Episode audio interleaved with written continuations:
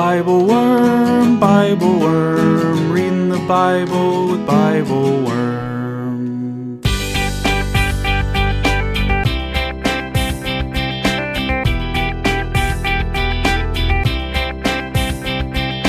Welcome to Bible Worm, getting to the core of the biblical text. I'm Dr. Robert Williamson, professor of religious studies at Hendrix College and theologian in residence of Canvas Community in Little Rock. And I'm Dr. Amy Robertson, Director of Lifelong Learning at Congregation Or Hadash in Sandy Springs, Georgia. We're here every week to discuss the biblical text, both as biblical scholars and as people of faith, one Jewish and one Christian.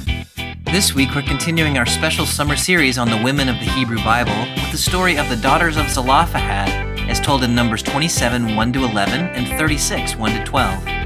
We marvel at these five young women who stand before Moses and the whole people of Israel to advocate for their right to inherit property after their father dies without any sons. When Moses takes their claim to God, God responds simply by saying, The daughters of Zelophehad are right, and then modifying the Torah for all time so that women can inherit property if they have no brothers. We talk about the courage of these women to work within the system to advocate for themselves and for all women within the patriarchal society of Israel. We discuss God's unquestioning acceptance of their perspective and full acknowledgement of their interpretation of the Torah, even as they point out that God had overlooked some issues in the original giving of the law. We also recognize that this text does not go as far as we might wish, the system of inheritance in ancient Israel remains fully patriarchal, with this one minor modification in favor of women. But then, change is slow and never happens as quickly as we might like. In that sense, the daughters of Zelophehad give us encouragement to continue in the struggle for women's equality even still today. Thanks for joining us.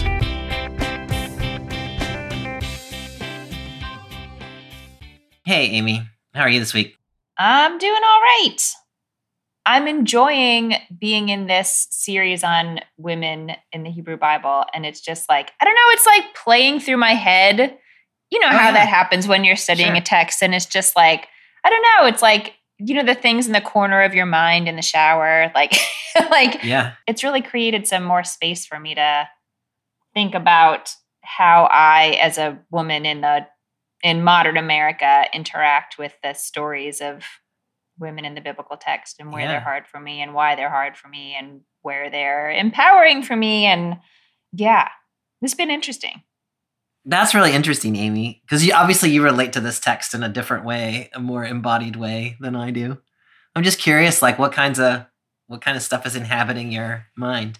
As in how I know that makes it sound like a some kind of like parasite. Yeah. I mean, you know, at the at the beginning of the summer, when it was Shavuot, around the time of Pentecost, I taught a class on the regendered Torah, which I've mentioned a couple times Yeah. over the course of this year, that flips all the genders in the Torah and, and sort of tells the story that way. And I taught it at a community that is more conservative than my home community Yeah. so I was aware that people might really like have a heart attack. Like like that Yeah. this was a, a a pretty radical thing to ask them to think about. Yeah.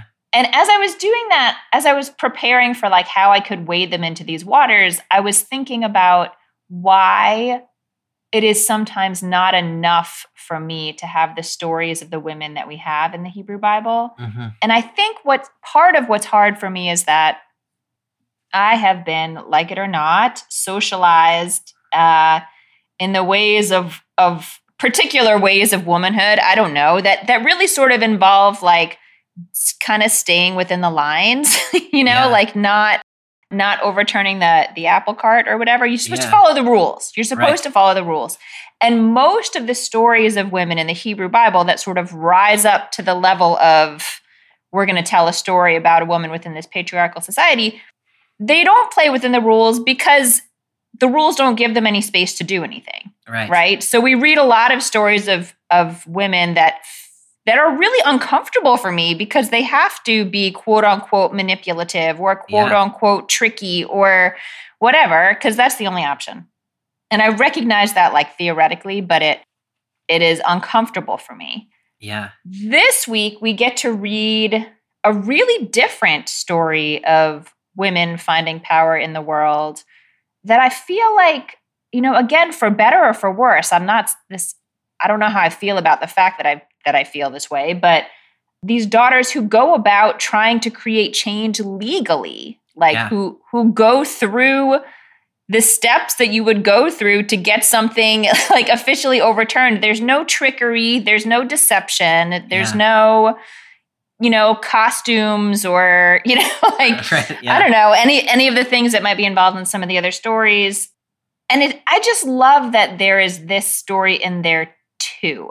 It- Yes. You know, it's easier for me as a as a modern woman, I think, or as I'll just say a modern person, having been socialized the way that I was. But it also is just it's just nice to have a range. of Like here are some Yeah. ways that power, as inhabited in a female body. I don't know Yeah. if that phrase made sense syntactically, but I hope you know what I meant. That uh, ways that that can look. yeah. And so I'm, I'm excited to be reading this story today of the daughters of Zelophehad. That's so interesting, Amy. I appreciate your putting it that way. And while while you were talking, I was just thinking about, you know, because I guess it was two episodes ago now, we were talking about Tamar, who has to, you know, manipulate the system in some pretty dramatic ways to carry on her legacy or to live up, really just to live up to her obligations, even. Then and then next time we're going to talk about Rahab, who also has to like be pretty deceptive in some ways. So it's just interesting. Like, and I don't know how far to push this, but these women that we're talking about today, the daughters of Zelophehad, are uh, Israelite women, and those women seem to not be. And so I think one of the Hmm. things that we're talking about is like the different ways that women can interact and act. We're also talking about, I think, at some level, the intersections of gender and ethnicity. And is it the case that women who are not part of the dominant ethnicity have to exercise or find power in other kinds of ways around the edges where these women Mhm. have some access because of their ethnicity? I, I don't know how all that plays out. I mean, yeah, that's a really interesting question. It may be more often the case. Yeah. I wouldn't say it's across the board the case because there there are tricky, quote unquote, Sure there are. tricky Yeah, Israelite yeah. women too. Yeah, but that's a that's a great point. Like it's not like we all have a singular identity, and that's Yeah. and Yeah. that's what we get. You know, And you keep coming back to that, which I really appreciate, is like all women are not like the same woman, which I think is like, I mean, it's obvious at one level, but also when you do a series on women of the Hebrew Bible, like the temptation, I think, is to say, look at woman's experience. And it, it is Mhm. not that at all. You're right. It's the experience of different women in different social locations at different periods and different circumstances. And so the ways in which they interact are quite diverse. And I think, and that's really helpful to, to bring out. So I think that my natural way is to say Zelophehad, and so I'm gonna do that. I did a video. You know, I do these Bible study videos, and I uh, normally say uh, Hagar, but in this Mm. video, I picked up your pronunciation uh, and said did it Hagar. confuse you? Uh-huh. And I, and I had to keep correcting myself in this whole video. And so I sounded completely insane. But uh, I don't like to go back and, like, I can't edit video very well. And so I don't, I just run them straight through in one thing. And so at the end of the video, I had to be like, y'all, I'm sorry. I tried to say Hagar. but it always comes out Hagar. And so that's why that I sound crazy in this video. It- yeah, it's hard when you have more than one uh, pronunciation in your head. This is a text that I learned. We don't talk, I mean, we do talk about it in the Jewish community, but not as much as we talk about Hagar. Yeah. So I still have Zelophehad in my head also.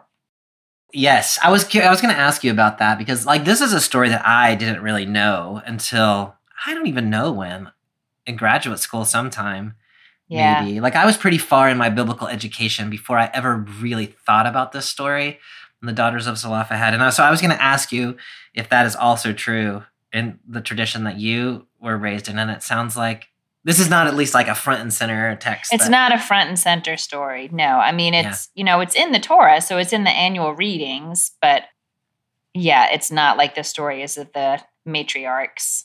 Yeah, right. Of Genesis and Exodus. Like those Right, are mm-hmm. the those are the story stories. And here, like it's a story, but Numbers is such an interesting book because it sort of goes back and forth between story and really boring parts where they're just counting people and Yeah. you know and and some legal stuff and and this is sort of an intersection of story and legal stuff Yeah. but yeah it's it doesn't get top billing Yeah.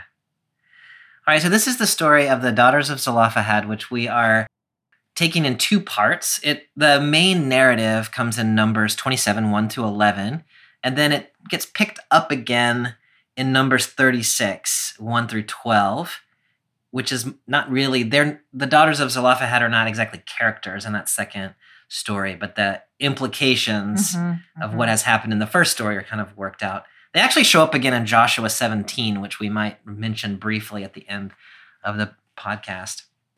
So we are transitioning from the story of Miriam to this story. We've only moved, we were in Numbers 12 and now we're in Numbers 27.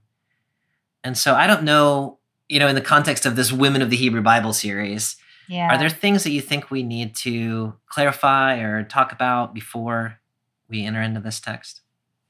I mean, I don't have a lot that I feel like we need to do in terms of just like the plot catch up. We're still, you know, we're wandering in the wilderness and and and really working out the details of what it looks like to live as a community. And so that, you know, has involved a lot of people speaking out against each other and getting in a lot of trouble as we saw with the story of Miriam and Aaron and Moses last time. We've had some other rebellions violently put down by God.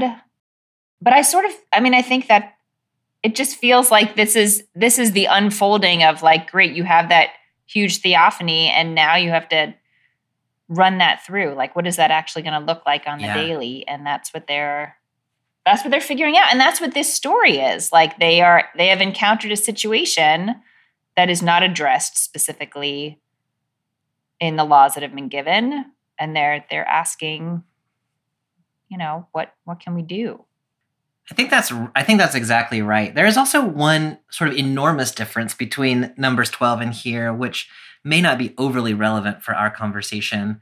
But back in Numbers 13, Moses sent spies into the land of Canaan to spy out the Mm, land mhm, and say, "Can we mhm, go?" mhm, And the spies came back and said, "Oh my gosh, those people are ginormous, and we mhm. look like grasshoppers standing next to them."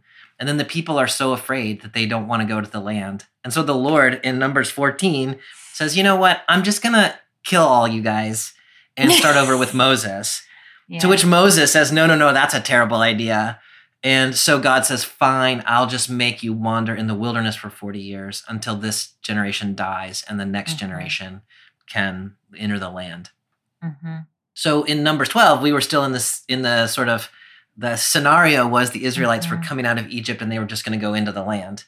In between there, we've sort of gotten diverted literally so that now Mhm. there's a 40 year wandering. And so this story sort of takes place in the midst of that 40 year wandering somewhere. Mhm. I don't know how much difference that makes to the actual story. no, it- but, I think that's it's that's really helpful. And that the immediate immediate context before we pick up in chapter twenty seven is going to tell us that the generation that went into the wilderness has all died except for Caleb and Joshua, the sort of loyal uh, spies, right. and obviously Moses. Yes. So, you know, our text today is dealing with the issue of like inheritance and what does inheritance look like between the generations and and that's pressing now. exactly. Yeah, they have these ancestral lands that have been assigned once they uh enter the land of Israel and they actually have to figure out the continuity between generations for for those things. Yeah. All right. So we're going to pick up in Numbers 27, and I'm reading in the Common English Bible. The daughters of Zelophehad, Hepher's son, Gilead's grandson, Machir's great grandson, and Manasseh's great great grandson, belonging to the clan of Manasseh, son of Joseph, came forward. His daughters' names were Mahlah, Noah, Hoglah, Milcah, and Tirzah. They stood before Moses, Eleazar the priest, the chiefs, and the entire community of the entrance of the meeting tent and said, Our father died in the desert. He wasn't part of the community who gathered against the Lord with Korah's community. He died for his own sin, but he had no sons. Why should our father's name be taken away from his clan because he didn't have a son? Give us property among our father's brothers. Okay, I'm just going to stop there because that, that's just such an interesting kind of situation that we have found ourselves in. You were talking just a little bit about the situation uh, a minute ago, but can you just help us understand like what is the issue that is being raised here? Yeah, so here's how I understand the issue. Lands have been allocated to each sort of tribe and each clan and it is meant to be a permanent allocation. I know I know last summer we talked about the jubilee year. I don't know if we talked about it at all this year, but it is it is so much a, a meant to be an enduring allocation that even if you sell the land, let's say because you're in terrible de- debt, you can't, you don't have any food, you need to sell your land. Every 50 years, it reverts back to the yeah. original, you know, clan that owned the land. And we are in a society where everything passes through the men. You know, like we we started the book of Numbers counting all the Israelites, and guess who's not counted, Bobby? right? Yeah. It, it's only men, really yeah. men of a certain age, that are that are counted in the system. And so the question that has come up is if a man, the father, who has land, dies without a son, but he has daughters, what happens? What happens to the land? Right. And that the, these daughters, I mean, it's really, it's pretty amazing that they that they come forward with this at all. I mean, they yeah. come forward between they they come forward in front of Moses and the priest and the chiefs and the whole assembly. yeah you know, these people who are not even counted in the census and say, hey. yeah. Are, and they don't say it's because we deserve it. They say, sort of, in the name of the fa- our Father, like this yeah. is how the system was designed. Yeah. But the system can't work the way it was designed. And so you need to, there's a gap that you need to fill. Yeah. Now, I really love that one verse that you were pointing to, verse two. They stood before Moses. And you're like, okay, all right. Eleazar the priest. And you're like, oh, like there's two of them. The chiefs. And then the entire community. like it starts with like they came to Moses. And then by the end, they're standing in front of the whole nation of Israel. I yeah, I don't know. Like I just think it's it's like the camera's panning out or something. But no, it really is kind of a, I mean, a, an exceedingly brave thing yeah. that they do. Yeah. Like, how did they even know that they had standing to do this? Yeah. Like, how did the, you know it? In some ways, it, it really sort of turns on its head my sort of imaginings of what it would have been like to be a woman in that society because yeah. they're no shrinking violets. No, you know they uh they they they claim they claim rights within the legal system, but they you know they they bring a case to the Supreme Court. And I also appreciate that that I like that way of saying it because it's not. We had talked about it a minute ago as they are raising a question about inheritance, but but by the time they get to the end, it's a very clear. Mm-hmm. Like request, give us property among our father's brothers. Like, here's the rationale, which you have given us very nicely. But this is the solution too. Like, this is what we think you should do, yeah. which is a really strong claim, not just like, hey, we've been thinking about what, you know, like, yes. what are we supposed to do? Yes. It is like, yes. this is the right thing to do. Yeah. Amy, you know, in the biblical text, it is not particularly common to encounter women who whose names are given. Yeah. Here we have five of them all named. Yeah. Can you talk to me? I mean, I don't know what to say about that exactly, but that seems like something. I mean, yeah, it's it's crazy. Even reading that, you know, some of those long lineages that are given, you would never even know people had daughters, right, let alone yeah. the name of their daughters. Yeah. I mean, I don't know if I have anything super smart to say about it, Bobby, but it just it it is really striking. And I named my daughter for one of these daughters. Yeah. I named her Hagla no, I didn't name her Hagla.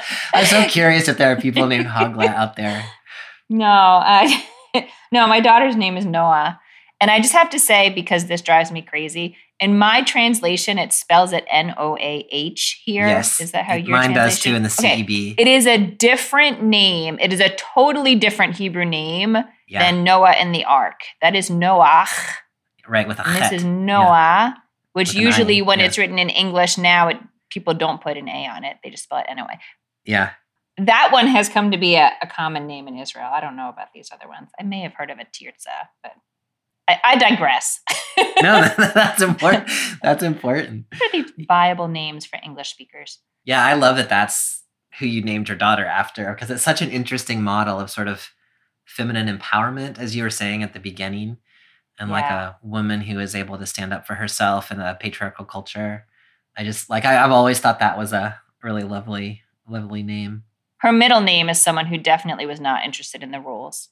No, yeah, the combination of those two names. It's a combination. is you got to know when to play which card.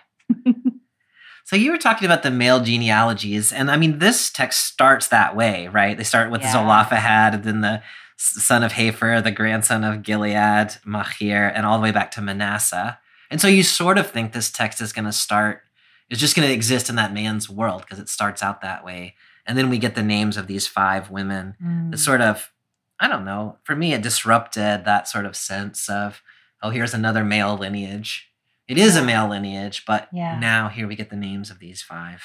but it does sort of set this it reminds you you know like it really sort of puts you in this is the context in which we're in everything is set up thinking about male lineage Yeah, and now guess what you have five sisters yeah, that's exactly right. Now, this line in verse three our father died in the desert.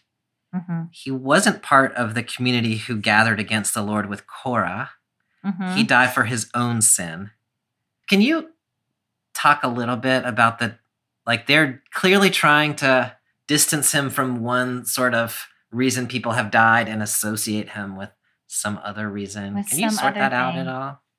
I mean, gosh, that's a good question, Bobby. So the story of Korach's rebellion is, you know, Korach and some friends, and ultimately like a whole big group of people come to Moses and uh, and Aaron and say, like, does the Lord really only speak through you? Like, why do you set yourself up as sort of holier than everyone else? Surely.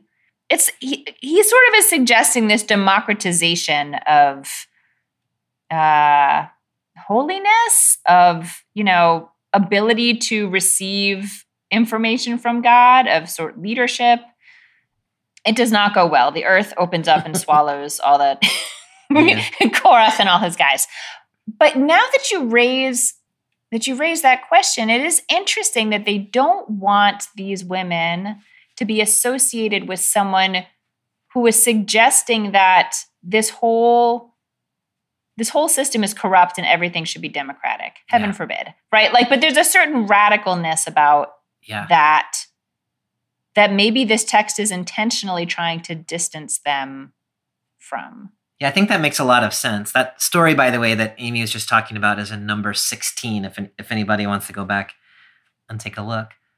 But I, I, that makes a lot of sense to me, what you're saying, Amy, that the text is trying to say, look, these are not part of the rebellious faction that test Moses' leadership. They are Mhm. part of the community that recognizes Moses' leadership.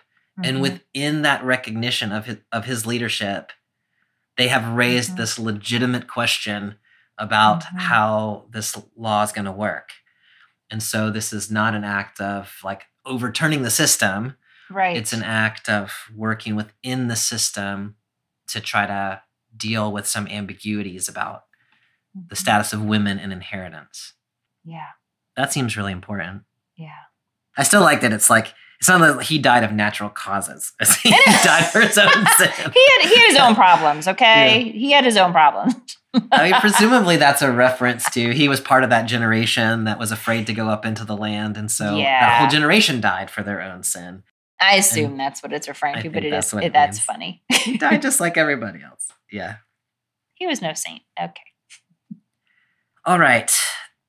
So the way they frame their question is why should our father's name be taken away from his Mm. clan? So what they're asking for is land given to them, the, the daughters.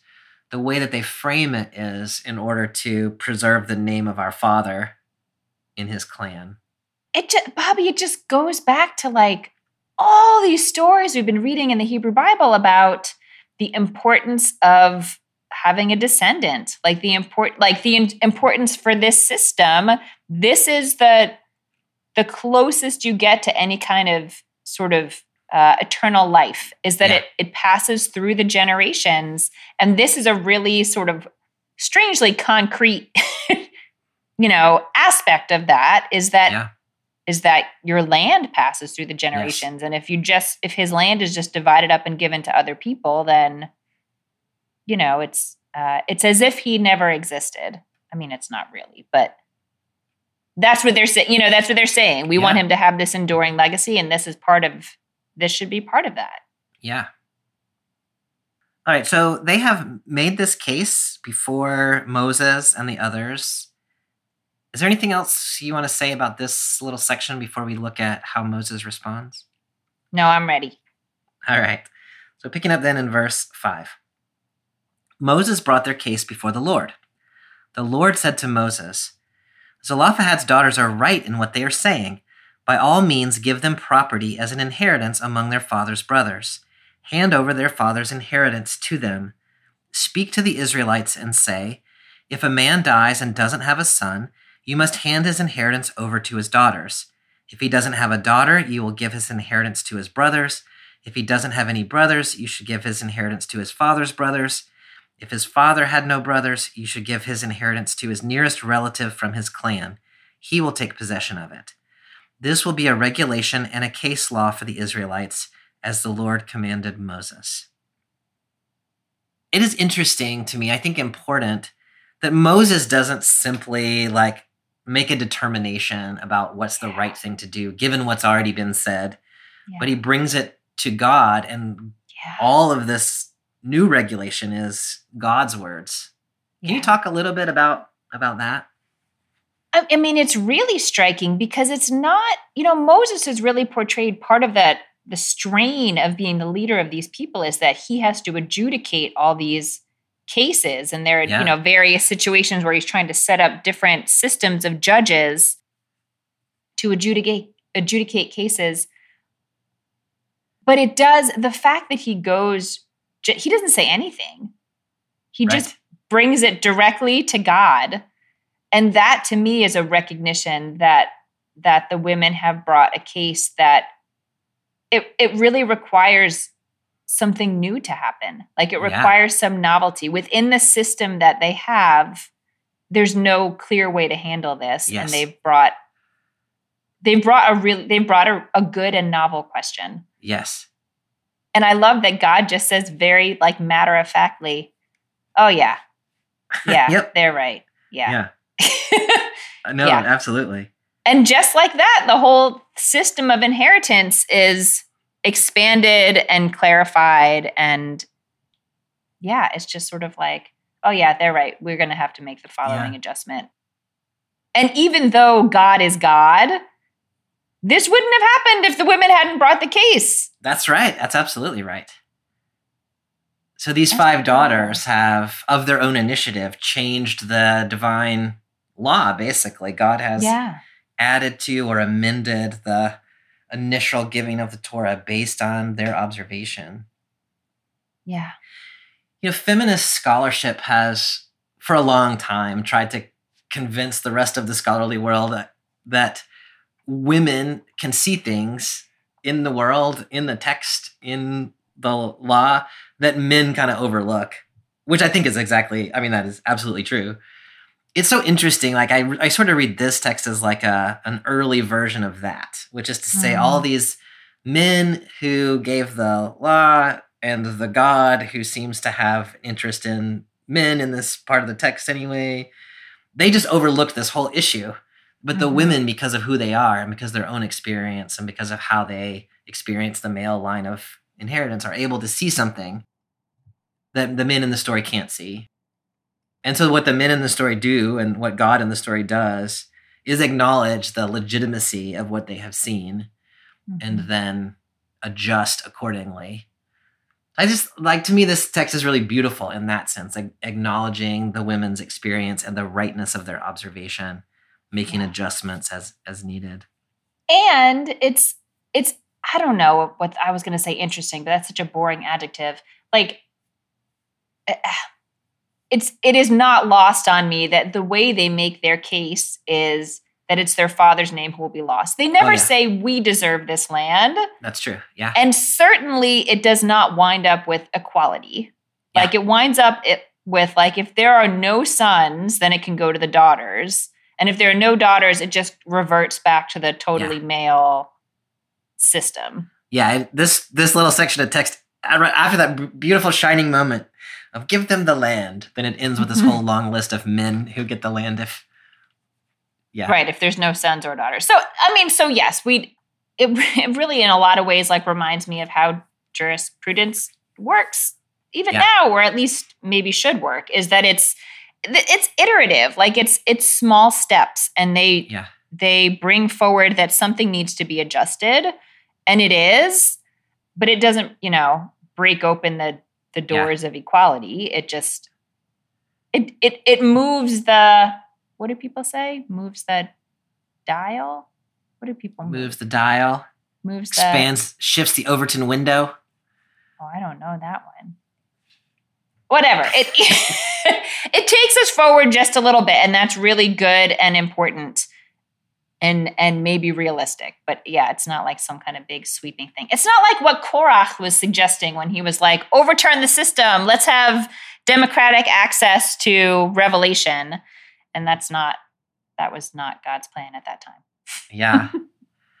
so Amy, you're coming really close to ruining this story for me. Sorry, okay.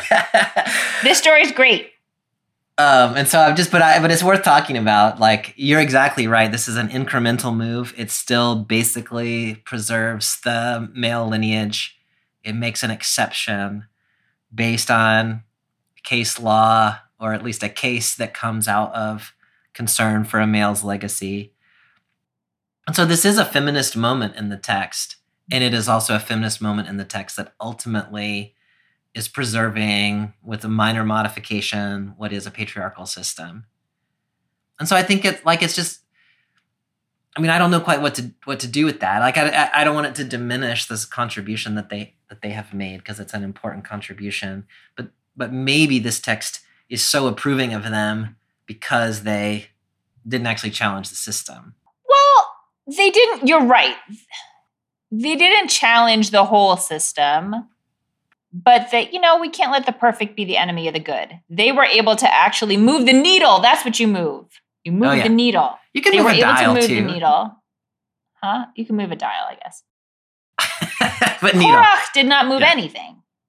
That's true. He got swallowed by the earth. He got swallowed by the earth. I mean, so in that sense, he moved like a lot of things. yeah, the whole plates of the planetary. So yeah, mm-hmm. yeah, he did. So, so Dr. Google tells me that the Overton window is an approach to identifying the ideas that define the spectrum of acceptability of governmental policies. And so you can shift the Overton window by saying something Oh. really like That was a much more like specifically relevant phrase. I was trying to decide if it was. I guess it is Okay. governmental policy. Yeah. It is anyway, governmental policy. It for sure is. But I mean, I think that the other, and Bobby, you, tell me if you can think of other situations before this where this has happened. But I think the other thing it does is like, in addition to this particular case and the role of of of women, it's just the idea that like you can bring a question to Moses about the legal system that Moses doesn't know and brings it to God and God will say like, "Oh yeah, you're right. I didn't think of I didn't know Yeah. I didn't think about that." yeah, So here, let's fix that little thing. yeah. Like- That's radical. Yeah, the commentary that I was reading by Thomas Dozeman, prepping for today, he says that there are four cases in which Moses has to go and ask God Mm. for a new ruling. One is what to do with somebody who blasphemes the name of the Lord in Leviticus Mhm. 24. One is what to do with somebody who's traveling and can't celebrate Passover on the proper day in Numbers Mhm. 19. And then one is a question about what happens to someone who breaks Sabbath law in number Numbers 15. Mm. And so this is one of four cases in the biblical text. So I mean, like that is significant that this story and these five women have raised an issue that rises to that level. That's important. Yeah. I think it's also important that the answer here is not just give these five women the land of their Yeah. father. It is Yes. now it becomes the new law of the way things are to be done in the community of God, which is Yes. if any man dies and doesn't have a son, you must. And then it, so this question that they have raised ripples on beyond themselves to, to other other and future women as well. Yes. Yes. hmm All right, Amy. So that is the section, the initial story of the daughters of Zelophehad. Is there anything else you want to say about this part in Numbers 27? I don't think so. I mean, I say this every single time, I think. I wish I could know the women better. Yeah. You know? Like I, I can try to imagine that the way that they were raised or the way that they stuck together or the Yeah. way that, you know, but something in the world or something deep in themselves gave them the idea that they could do this. Yeah. And there is no real there's it there's not much in the world that would have given them that idea. Because as Yeah. you're saying, it was very rare that this happened really at all. Yeah. But this was really courageous and really, I don't even know the word for it. Like, I mean, chutzpahdik, I don't know, but just like something had to give them the idea that this Yeah. was even a possibility. Yeah. And it did. Yeah. Whatever else was going on in the world at that time, these five women said this this is what should happen. It should be an option for us to inherit this property Yeah. and and we're going to fight for that. I really love that. Yeah, I, I wonder if the like the there's five of them together, which give one another courage, maybe. I would imagine so. I would imagine so. Hi everyone, it's Bobby here from the Bible Worm podcast. We hope you're enjoying our special summer series on women of the Hebrew Bible. Amy and I are grateful to you for being part of the Bible Worm listening community. If you're looking for more Bible Worm resources, we hope you'll check out our Patreon at patreon.com slash Bible podcast. There you can sign up to receive early episodes, weekly liturgies, and video Bible studies that go along with the podcast. Or for just $4 a month, you can support our ongoing work and help keep this podcast freely available to the public. Plus, you'll receive a snappy Bible Worm sticker that will make you the envy of all your friends and family. See patreon.com slash Bibleworm podcast for details. And now, back to this week's episode. All right, so when we talked about this with the Bible Worm Collaborative, one of the questions that came up was, but then so what happens in the next generation? Isn't the land just going to get incorporated into some other male's line? Which is, Oh wow, they anticipated the question. they did, which is a question that does not seem to be anticipated right here, but it Yeah. does come up later in Numbers 36. Yeah. So I'll pick up there in 36 1. The leaders of the households of the clan of Gilead, Machir's son and Manasseh's grandson of Joseph's clan, approached and spoke before Moses and the chiefs, who were the leaders of the Israelite households. They said, The Lord commanded my master to give the land as an inheritance by lot to the Israelites. But my master was also commanded by the Lord to give the inheritance of Zelophehad, our brother, to his daughters. If they are married to someone from another Israelite tribe, their inheritance will be taken away from our household and given to another tribe into which they marry. Then it will be taken away from the lot of our inheritance. At the Israelite Jubilee, their inheritance will be added to the inheritance of the tribe into which they were married. Then their inheritance will be taken away from the inheritance of our ancestral tribe. Okay, can you just help us understand what the issue that is being raised here is? So when the ancestral land is allocated, it's not allocated, it, it it's allocated by tribe. And so like the tribe of Manasseh has this much land and the tribe of Judah has this land and you know whatever. And then it's sort of subdivided within that Right. into, you know, clans and then individual families. That's one piece of background. Another piece of unfortunate background is that the existing system in Israel, especially once a woman gets married, it it really doesn't recognize that woman as a person who can like own her own things and sort of function in the world without the you know express blessing and permission of her husband she's kind Mm. of seen as as property of her husband Yeah. There are laws that require like care for your wife but there is no sense of no sense at all of equality or autonomy of the woman really.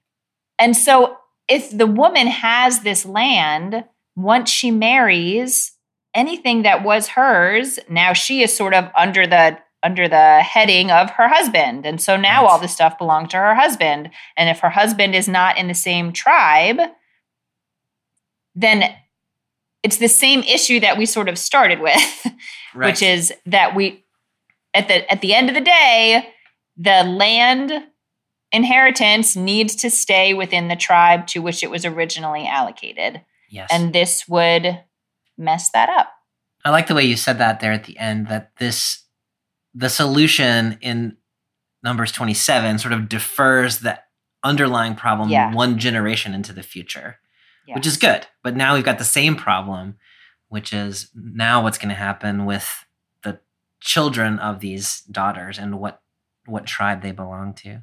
That was really helpful. What I'm really interested in in this text is the solution, which is comes in the next section. Is there anything we should say about the problem that has been raised? Like it's a legitimate problem that's being raised by these by these tribal leaders. yeah i mean it is it is definitely a legitimate problem and you were just saying earlier that i was kind of ruining this story for you. It's like it is a reminder to me that although this overall is a good ruling for women i think in in this telling it sort of raises up but at the end of the day what's important is the land. Yes, and the land inheritance. Yes, it's not we're not doing this because it's fair to the women. Yes. like that right. you know like it's still working within the system that is ultimately patriarchal and ultimately focused on on you know the importance of this land inheritance so yeah, you know it, it if you were super excited about the last chapter then this chapter is sort of like okay yeah, yeah. Okay, All of this is within I a see what's really important. Yes, it's all within Yeah. a larger system that is still that is problematic. It's problematic, and also there's a really lovely idea that I think Leviticus 25, the Jubilee text, gives us that Yeah. the land belongs to God. It is not yours. You do not have control over it. It is God's. And that people living on the land are sort of like tenants. Like you you get to have the land and work the land and raise your family on the land, but you do not own the land. And that God has in mind sort of a distribution among the people. Like all of those to me are really lovely principles Yes. it runs into this other issue then about like but what does that mean in this particular circumstance Yeah.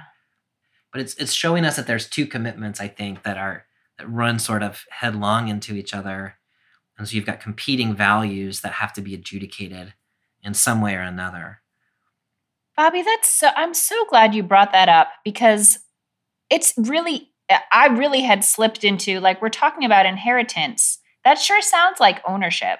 yeah you know and and in some ways we're we're talking about the messy intersection of this divinely ordained system and humans and human mortality and human systems of organizing ourselves and human you know laws and inherit you know we're, we're trying to figure out how to make this idea work within a human system and it's complicated. Yeah. Amy this reference to the jubilee in verse 4 is kind of confusing. Like it doesn't actually seem quite to square up at least in my mind with the, the jubilee law in leviticus 25 hmm. I don't know that it's really worth like this is something that I think puzzles scholars as well. And so I don't know that it's really worth unpacking too far, but that reference to Jubilee is I think important. I just don't quite know what to do with it. Do you do you have any help there? I mean, I can tell you the sort of simple minded way that I understand it, but I'm sure it is much more complicated than that. what the what I know of what the biblical text says is that if you sell your land Right. in the jubilee year, it goes back to that ancestral, you know, tribal holdings. Right. I don't think that it says anything about what would happen in this situation I think that's right. where it has because it's not envisioning this situation. So it's sort of like the daughters of Zelophehad have brought up this case where it's like you didn't think about this when you put together the law and God says, "Oh yeah, you're right. We should do what they're saying." And then this is a and then there's like yet another Yeah. Part of that like but wait if we do that then what about this other principle that we're in conflict with um, so it's just this constant sort of iterating negotiating between all you know these original principles that have been set forth I like that because then what you're sort of saying is they're just saying that this doesn't quite square with Jubilee law, and you haven't so you haven't thought all the way through. Because Jubilee says the land in the 50th year reverts back to the original tribe. yeah And so the Jubilee on this on the face of it seems in this case that it would be when the 50th year comes, it would go back to the tribe of Zelophehad. And so no problem. But what they're saying is at the Jubilee, it's going to go to the tribe of the husbands. So I think there's a question here about how does one apply Jubilee law? right yeah how Yeah. does one apply jubilee law in this case if that if jubilee seemed to be envisioning a situation where you've sold your land Yeah. And this is not a situation of selling your land, but it is a situation of the land transferring from one tribe to another. Yes. It hasn't it hasn't Yeah. been addressed. Yeah. That's helpful. That's helpful. I appreciate it. All right. So the solution that is offered picks up then in verse 5. Then Moses commanded the Israelites according to the Lord's word. The tribe of Joseph's descendants are correct in what they are saying. This is the word that the Lord commands to Zelophehad's daughters. They may marry whomever seems best to them, but they may only marry into one of the clans of their ancestral tribe so that the inheritance of the Israelites doesn't transfer from one tribe to another. The Israelites will each retain the tribal inheritance of his ancestral tribe. Every daughter who inherits land from an Israelite tribe must marry into one of the clans of her father's tribe. In this way, each Israelite will own the land of his ancestors. An inheritance of land may not be transferred from one tribe to another, for the Israelite tribes will each retain its own inheritance. Zelophehad's daughters did as the Lord commanded Moses. Mahlah, Tirzah, Hoglah, Milcah, and Noah, Zelophehad's daughters, married their cousins. They married into the clan of Manasseh, Joseph's son. Their inheritance remained in the tribe of their father's clan. Okay, so I was got a little confused at the beginning about who is actually responding, but this is again the Mhm. Lord making this declaration through Moses. Is is that how you read that? It is, although for for whatever reason, maybe I'm grasping at straws. It's I feel some difference with the last one. Moses brought the case to the Lord, and this is what the Lord said. And then it's like Right. a quote from the Right. Lord. And Yeah. here it's like, yeah, Moses totally checked in with God, and this is what God, you know, like You're right. and then Yeah. said this. And I'm like, did God really say that? I don't know. Yeah. Sometimes Moses, I don't know. I, I this is so heretical, but sometimes I'm like, I'm not I'm not sure if Moses is. I'm thinking about the the case with that, like right before that, I think Ten Commandment, Ten Commandments, I think, where um Moses God gives Moses this sort of general command to like that the men should purify themselves and await this revelation. And Moses specifically tells them the men should stay away from women, yeah. um, which many interpreters have pointed out like this that's an interpretation. Yeah. That's not exactly what God said. So Yeah. I don't know how that would apply here, I, but I wonder if there's any wiggle room. In any case, it says all all the text tells us is that Moses said this at the Lord's bidding. So I guess it's we should just That's interesting because that's exactly the same question that I was sort of raising in my own mind was is is this Moses's kind of best interpretation of what God is commanding in this situation or is this thus saith the Yeah. Lord? right, right. And I also want to read it as Moses's interpretation, which is just Yeah. interesting to me to observe that you and I both kind of want to want to go that way. question that a little bit. Can you say a little bit about what? I mean, it- because that's sort of where you land, it seems like there's something troubling about this conclusion or the solution. Can you talk a little bit about the way that seems troubling? I mean, I think it's just, you know, as what's what's troubling to me almost more than like okay now there's a smaller pool of people that they can marry is just this sort of explicit raising up or recognition that maybe would have been obvious to an ancient person and is not would not have been obvious to me that in the next generation not even the next generation as soon as you get married that land belongs to your husband Right. you know and so your your status as an independent autonomous person who can have property goes away Right. That's really what bothers me i mean that they have a limited pool of people to marry i mean i don't know I mean, how many? You just need one. Yeah. I know. I'm like, what if they don't get married at all, Moses? You put that option in there? No, that was not not a common option in the ancient Yeah. world. No, I, I mean, first of all, it's probably worth saying in this context that marrying your cousin was actually the ideal marriage Yeah. mhm. in, in ancient Israel, at least for part of the history. And so you think of stories about, you know, Abraham going back to or sending his servant back to his ancestral land, or Jacob going back to his ancestral land to find a cousin to marry. And so th- it sounds weird to us to say they married their cousins, Right, right, right. but it was not at all weird. In This the wasn't weird. ancient world. This was sort of standard practice, even ideal practice. It, I mean, I feel like in our time, it would be like you married someone from your hometown. Right, exactly. So now you're not going to argue about where you spend Thanksgiving because Right. you're going to be in your hometown. Yeah, you just So- go to one place for lunch and one place for supper. Yeah. Right. You can do everything all the time. Yeah, they married somebody from their hometown. Somebody they went to high school with. I- Right, I, I, I like that. I think that's a good interpretation. I do appreciate what you're raising, which is there. You one could imagine other solutions to this problem, right? So we just had a text in the Tamar story, which was raising this issue about like mm. you know, levirate marriage and the husband, the father of the child does not necessarily have to be the sort of legal father of the child.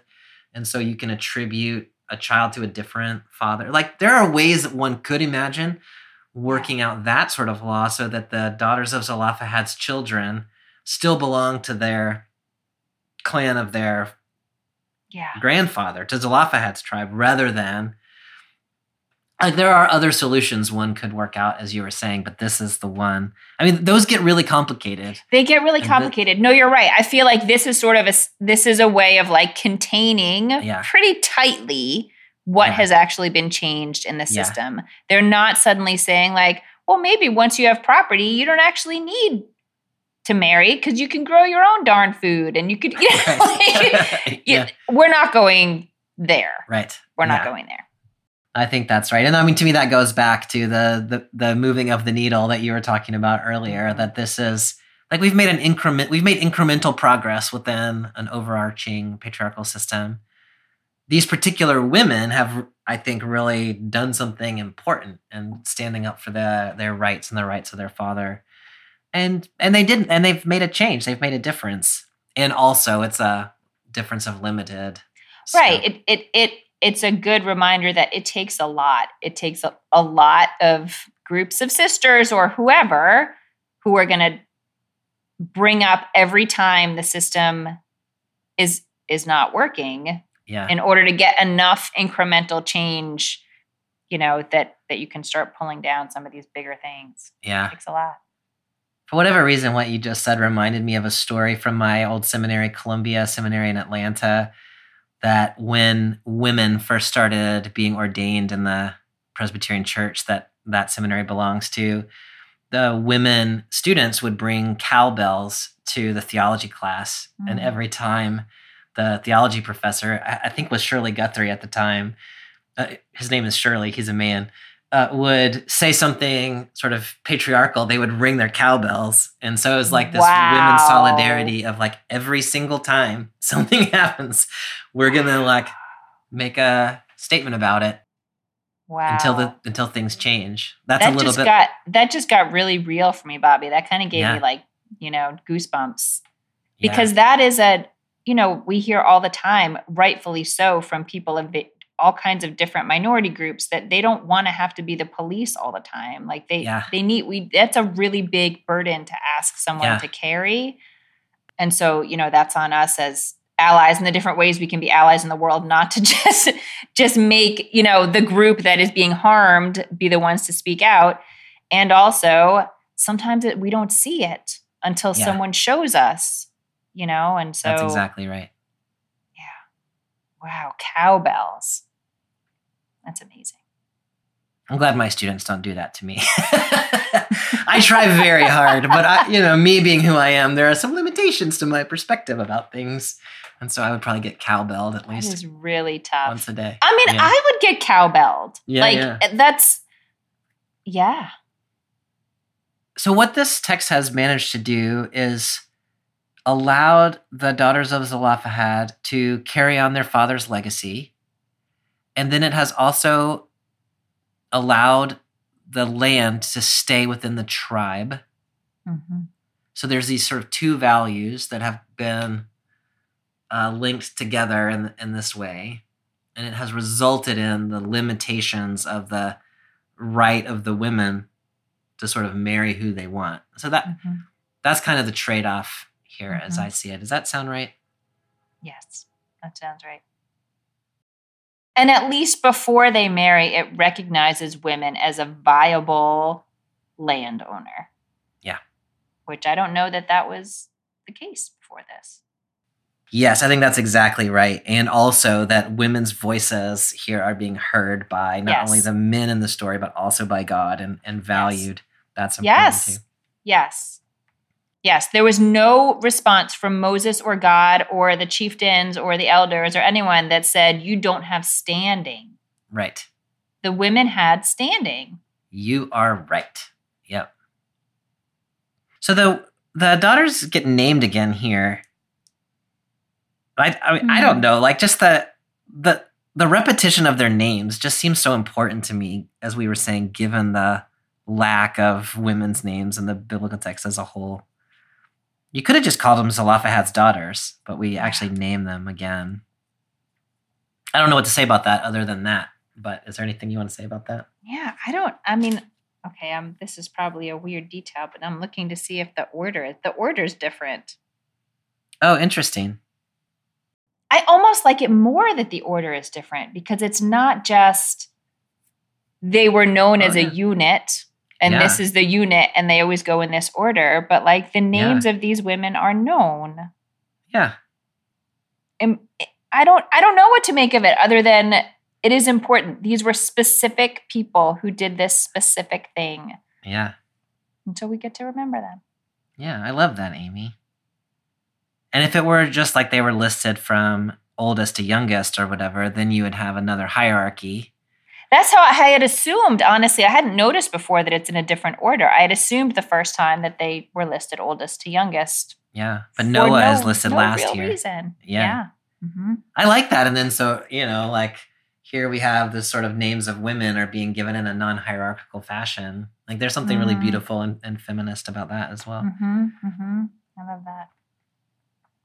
We get one more reference to the daughters of Zelophehad, which is not in our official reading for today, but it's over in Joshua 17, verses 3 and 4. The Numbers text is set while the Israelites are still in the wilderness before they enter the land. So here's what's going to happen when you get to the land. The Joshua text is written from now we're in the land. Hmm.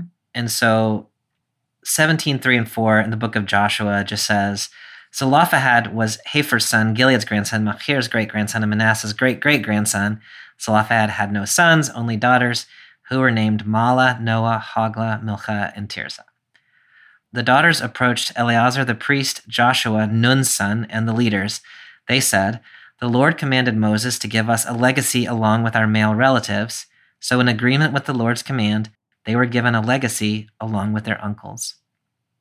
Yeah. So I was just reading that as like, and so it happened. They actually did what they said they, were going to do. They actually did what they were going to say. which is important. Yep. The women followed up, and the leader said, "Yep." hmm I'm curious what when they say in the CEB, the Lord commanded Moses to give us a legacy. What does the JPS have there? The JPS has the Lord commanded Moses to grant us a portion among our male kinsmen. The reason that I was bringing that up is because here it actually sounds like they receive something that is theirs, which was a little more muted in the earlier text. Yeah. But maybe You're it right. just ends up being theirs for a moment and then going on to someone someone else. I don't know if that makes any difference or not, but it stood it did stand out to me just there. Uh, yes, it, I, it stands out to me too, and maybe part of it is just that, like, I, I recognized at the time that they were making their case that it was they really couched the whole thing in terms of the legacy of their father. Like, this is Right. how you honor our father, and I, and that probably was important at that time. And and now we see in the next generation you can drop that part of the language, Yeah. you know, and just get to we're supposed to have a portion alongside our male Yeah. kinsmen. And then hopefully, hopefully, you know, in generations to come, can go a little farther. I really love that. That's actually the shifting of the Overton window, right? You like take something that seems radical and you make it seem not radical. And then you can Yeah. now you can push a little further and a little further. So I really like that that by the end of this story we get to a normalization of what had to be very carefully couched in the original telling. Yeah. I like that. That's pretty wild, Bobby, that this this incident is mentioned three times Three times in the biblical text. And Yes. all five women are named three times. Every time. Yeah. And every time it is, you know, affirmed, the general ruling is affirmed, and you know, the middle Yes. time it's sort of couched in some other stuff. But that's it, that's pretty that's pretty big. That is really big. And it also the way this story ends is it sort of let leaves leaves behind that issue of who do they marry and it just Mhm. ends with them having an inheritance among their Yes. uncles Yes. which presumably maybe they did marry and whatever but the story's not bringing us back to that it's bringing us Right. back to they inherited along with the rest of their family Yeah. all right amy well that is the threefold story of the daughters of zelophehad as told in numbers and joshua Hmm. there's a whole lot i think that you could bring to connect to today i'm just curious where your head is as we end this conversation? Bobby, reading this story reminded me of this poster that I had in my office for many years when I worked at a synagogue that was founded by the gay and lesbian community that listed that the year in which various rights all related to to women's sort of autonomy came into being. And so it had you know when women could vote but it also had like when was birth control legal? And when could women get their own credit that wasn't in the name of their husband? Hmm. or when was sort of rape recognized as a thing that could happen within the context of marriage? And it had the years for all of these and then at the bottom it had same-sex marriage with a question mark like when is this when are we going to get there?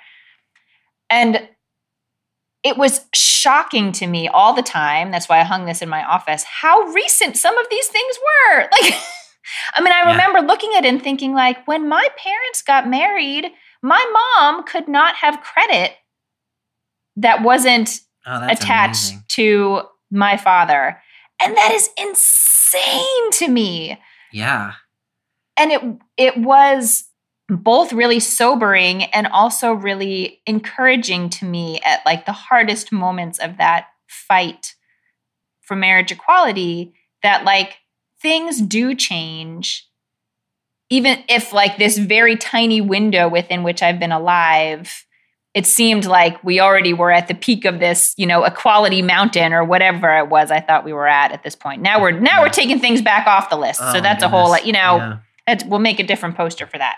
But I think I thought of that poster because it. This is not a perfect story. Like it doesn't go all the way where I want it to, and then that that second section in chapter thirty six kind of like dulls some of the six. You know what I thought was the success of twenty seven, and so part of part of me wants to say wants to be really upset about that, and and of course like that that sense of injustice is exactly the agitation that we need to continue bringing the cases forward. That's real and important. But it all it, it keeps it, I guess, hopeful for me, that context that change does happen. It is horrifying that some of these issues have not been worked out yet, weren't worked out at that time, and are still not worked out. But it is worth it is worth continuing to fight. Like the fight is not over. Yeah. The fight's not over. And so we have things to do, and so we cannot give up both of those. And that's what these the daughters of Zelophehad remind me. Yeah, I really love that, Amy. I would echo all of that, although I would not have said it so well.